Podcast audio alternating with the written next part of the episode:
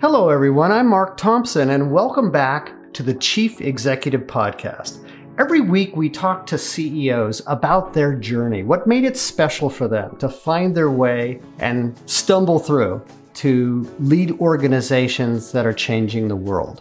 Today's episode is with two time Olympic medalist and NBA championship player Pau Gasol, who became a friend and neighbor for a couple of years in Silicon Valley and who just has returned to Spain now, where I met him in Barcelona, to talk about his journey of almost 20 years in the NBA, starting with the Memphis Grizzlies and later joining the LA Lakers that won back to back NBA championships in 2009 and 2010. He's a six time NBA All Star, as well as the first foreign player to be an NBA Rookie of the Year. Pau is also a passionate man one who has created a philanthropic organization, the Gasol Foundation, that he founded with his brother Marc, to work to reduce obesity rates for kids in Spain and now in the United States. I sat down with Pau at his home in Woodside when we were living here in Silicon Valley to talk about his incredible career and how he is really prepared for what's next in the world and how to pay it forward for everyone he touches. When you think about the goals that you've set, you've achieved so much, uh, spending time both in the forums of the world, like the Olympics, as well as being a professional player. When you think about the setbacks that you inevitably have throughout a game in real time on the court, could you talk a little bit about how you address that? Because there's a lot of discussion about grit and persistence and consistency. And one of the things that always inspires me about people who do what you do is that you have to stay in the game once you're in the game, even when you mess up. Could you talk a little bit about how you address that for yourself and your teammates? Yeah. Well, well, it's all about preparation. It all comes from the daily practice uh, that you put in, all the work that you have put in before that moment uh, that prepares you to be able to deal with those struggles, those mistakes, those uh, um, whatever happens or comes up during a game um, that that you have prepared for, and and in, and if you are in better shape, uh, you can be mentally uh, fresher uh, because you're not um, fatigued, let's say, and and you feel like strong and you can make quicker decisions and smarter and sharper decisions during those times. If you have done the work as far as working on on on your shots, on your positioning, on the game plan, then that puts you ahead uh, of the competition and better equipped in order to make uh, better decisions uh, during game time. Um, and then also the fact that you can visualize, you can visualize um, mm. situations. Uh, hey, I've been here, I've done this, I got this uh, kind of thing, and and also understand that sports it's it's a game, it's activity where mistakes happen, right? Uh, mistakes that you can make, but also your teammates can make, the referees and officials can make uh, mistakes. That's that they're they're out of your control. But how you react to them, that's what's up to you. So you have to be all those factors uh, play a big role, and you can prepare for them before you're actually in the game.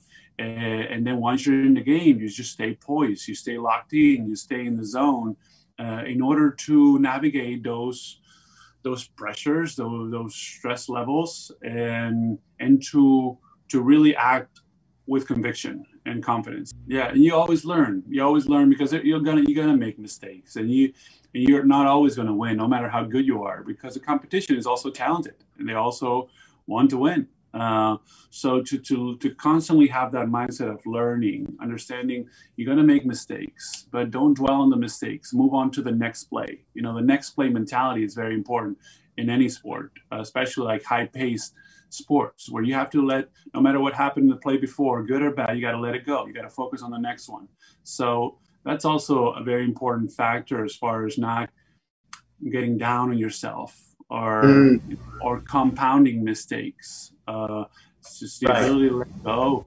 um, in the moment in order to move on to the next play and give it your best um, on your next shot. And hey i'm, I'm making my next shot. You know i'm i'm not going to turn this ball over. I'm not, not going to let this guy go around me this time. I know what he's going to do because i prepared for it. You know i'm so shocked at hearing how often it is such a challenge to think about how we can uh, move from shot to shot without being encumbered, but just being informed by what we learn from the last mistake or the last move or the last tactical play of our competitors or our teammates. Uh, this whole idea that came up in our weekly sessions, surprisingly, with our high achievers that you and I participated in, where people were talking about how it's hard not to take the last meeting into the next meeting.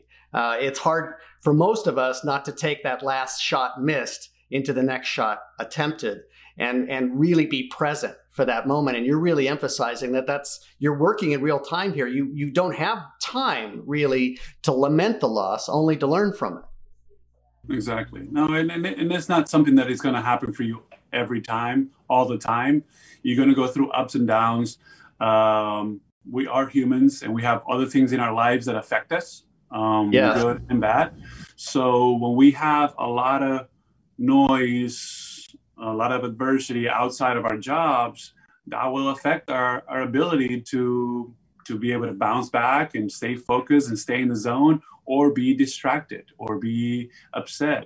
It's a huge insight. I feel very deeply touched by the fact that when you're in a leadership role, and you often are as a person like yourself who's been so successful as an athlete professionally, you have a lot of influence on people. And that's true for the leaders of organizations, the great entrepreneurs and the big companies, as you mentioned.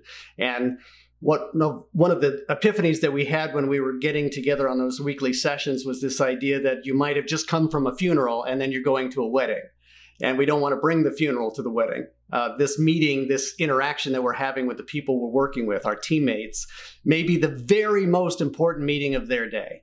And if I bring everything from the last meeting there that may be less than optimal or not focused on what I what our task is as a team to do together right now, then I'm I'm part of the baggage. Uh, I need to bring that present moment to each and every moment that I'm playing, and I and that's what's so impressive about you talking about being able to make the next shot after the last one or the last play surprised you or, or, or, didn't work out. This idea of being persistent and, and, and consistent and having the grit to do that and think about how you integrate all the learnings into the gameplay over time is one dimension that is, I think, the playbook for all the most successive, successful high achievers.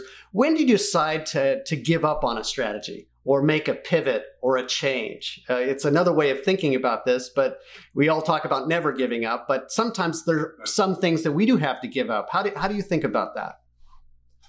Yeah, no, I think it's, uh, well, again, you got to understand what, what works and what doesn't. You know, is this working for me? Is this working for the team, or is is it not?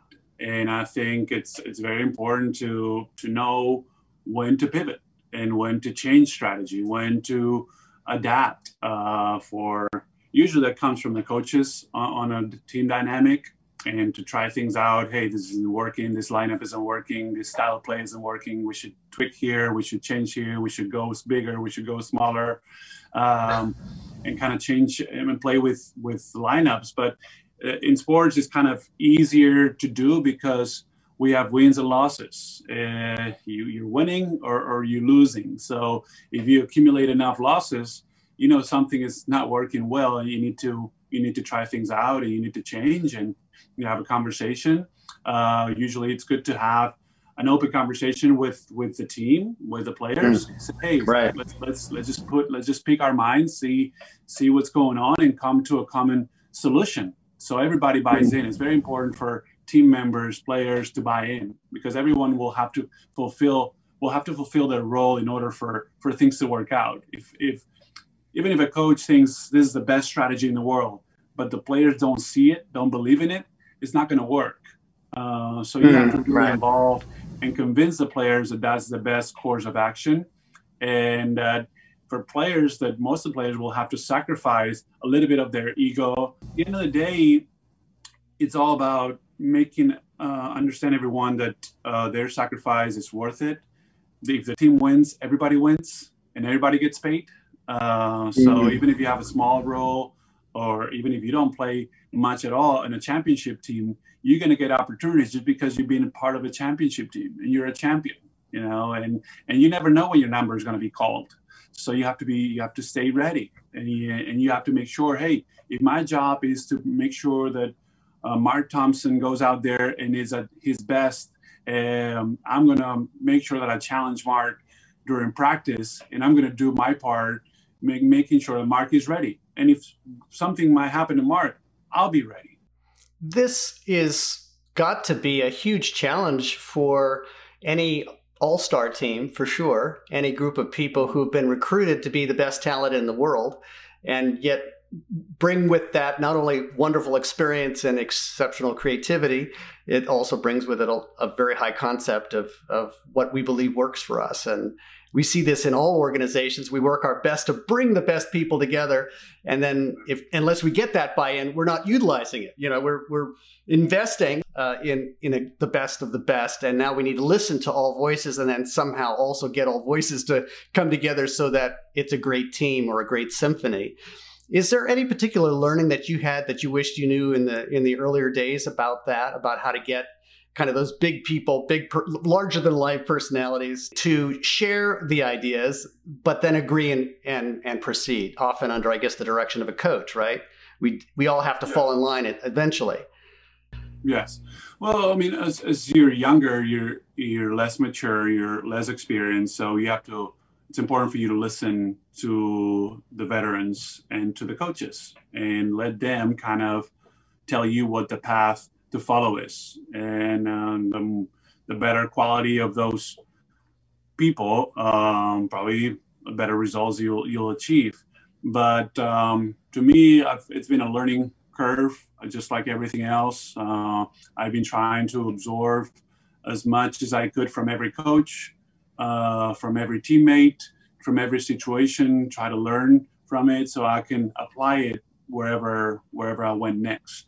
Uh, and that's what I'm, you know, what going forward, what I look forward to do is kind of uh, utilizing all the experience that I've accumulated um, uh, throughout my NBA career, through my uh, playing time with my national team, all those international championships, uh, four right. Olympic games, um, into you know uh, helping other people within their journeys and within um, their lives and organizations to achieve uh, great goals and to achieve significance uh, and and live a, a, as as a fulfilled life as they can possibly uh, live. So um, so that's that's what excites me because uh, sports has been such a huge teacher and educator um, for me. Has given me so much uh, and I want to make sure that I give it back, and and I'll always be in, in some shape or form um, affiliated with sports, uh, and probably many in different capacities, um, because I've seen and I experienced first person uh, the benefits of it and how how much good does it do, and and, and the incredible values and qualities that you can learn uh, and apply in other fields of your life those values that you share Pau are inspiring to me. And i and i love how you've decided when you consider what's next. You've been building that for some time. That has been a method a, a real method to your creativity around paying it forward.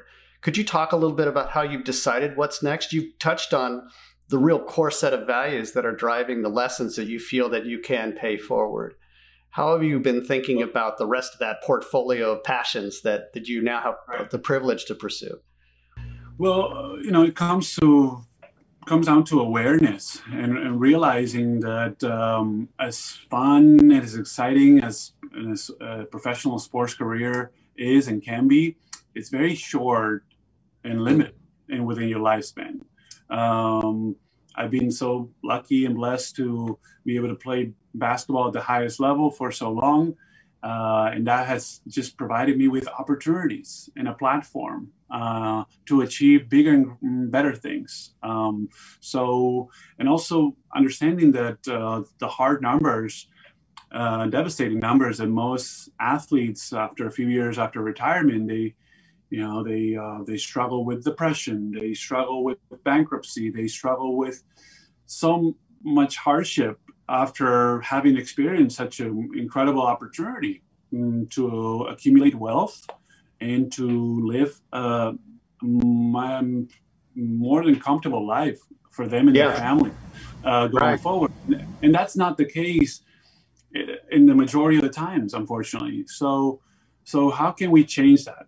Um, you know, not just for me, but for others as well. You know, I, I like to see those numbers really go down, and I like to see my peers really taking advantage of, of opportunity that they have, uh, having a bigger picture and being prepared and educated for what's next uh, because it's going to come sooner or later um, uh, for for some guys it's going to come really soon and, and, you don't know because you're very young and you think you live forever and you think you'll play forever and you don't see the end of the tunnel. But it, it's it, it comes for everyone. Uh, i've been so fortunate again to do it for so long um, so i had a little more time to kind of get myself there.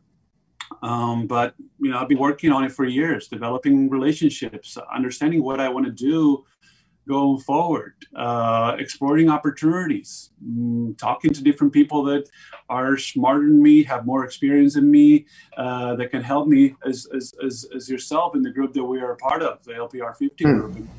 Uh, just, just, just asking, talking, question, asking questions, having conversations, investing in that. Um, and really creating connections and and um, and really following my my passions uh, and what I want to do going forward. And as, as I said earlier, uh, you know, being part of the sports world is so important to me. So i am uh, a candidate for the Athletes Commission of the IOC, and I want to be part of the growth of the Olympic movement. Uh, I created with my brother Marc, we created our own foundation, the Gasol Foundation, to to help uh, children and live healthier lives uh, and fight the, the childhood obesity pandemic. And, and that's been a great, great uh, journey so far. It's seven years since we founded it. Um, hmm. want to continue to be, be a difference maker and, uh, and maximize my time on earth um, as much as I can. Uh, obviously provide for my family, but impact others, inspire others to to try to do the same in their own way it's not going to be my way. they have to they have to find their way and and how uh, and how to apply it and how to experience it. But but just just go out there and prepare, learn, educate yourself, connect with people, um, and build those relationships. I think that's very important in a very selfless way. Uh, in a very hey, I'm I'm here for you, and and it's because when you're an athlete, you know people want to get close to you. You're kind of a, attractive uh, uh, it's cool uh, you get and you also have a responsibility you know because a, a, lot of kids want to be like you. You're you become a role model a role model whether you want it or not.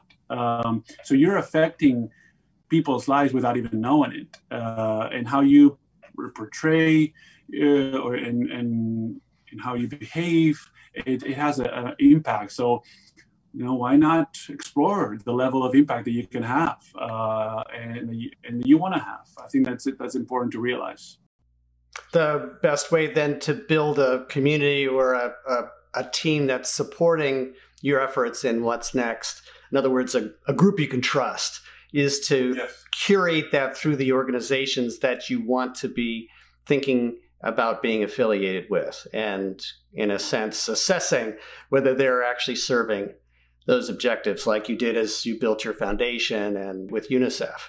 Uh, you were able to curate that, I guess, to find the, the folks that you could trust the most, because that ends up being a real challenge for people. As uh, there are always uh, a group of people who have an agenda around people who are celebrities. It's certainly true in, in my world of of CEOs.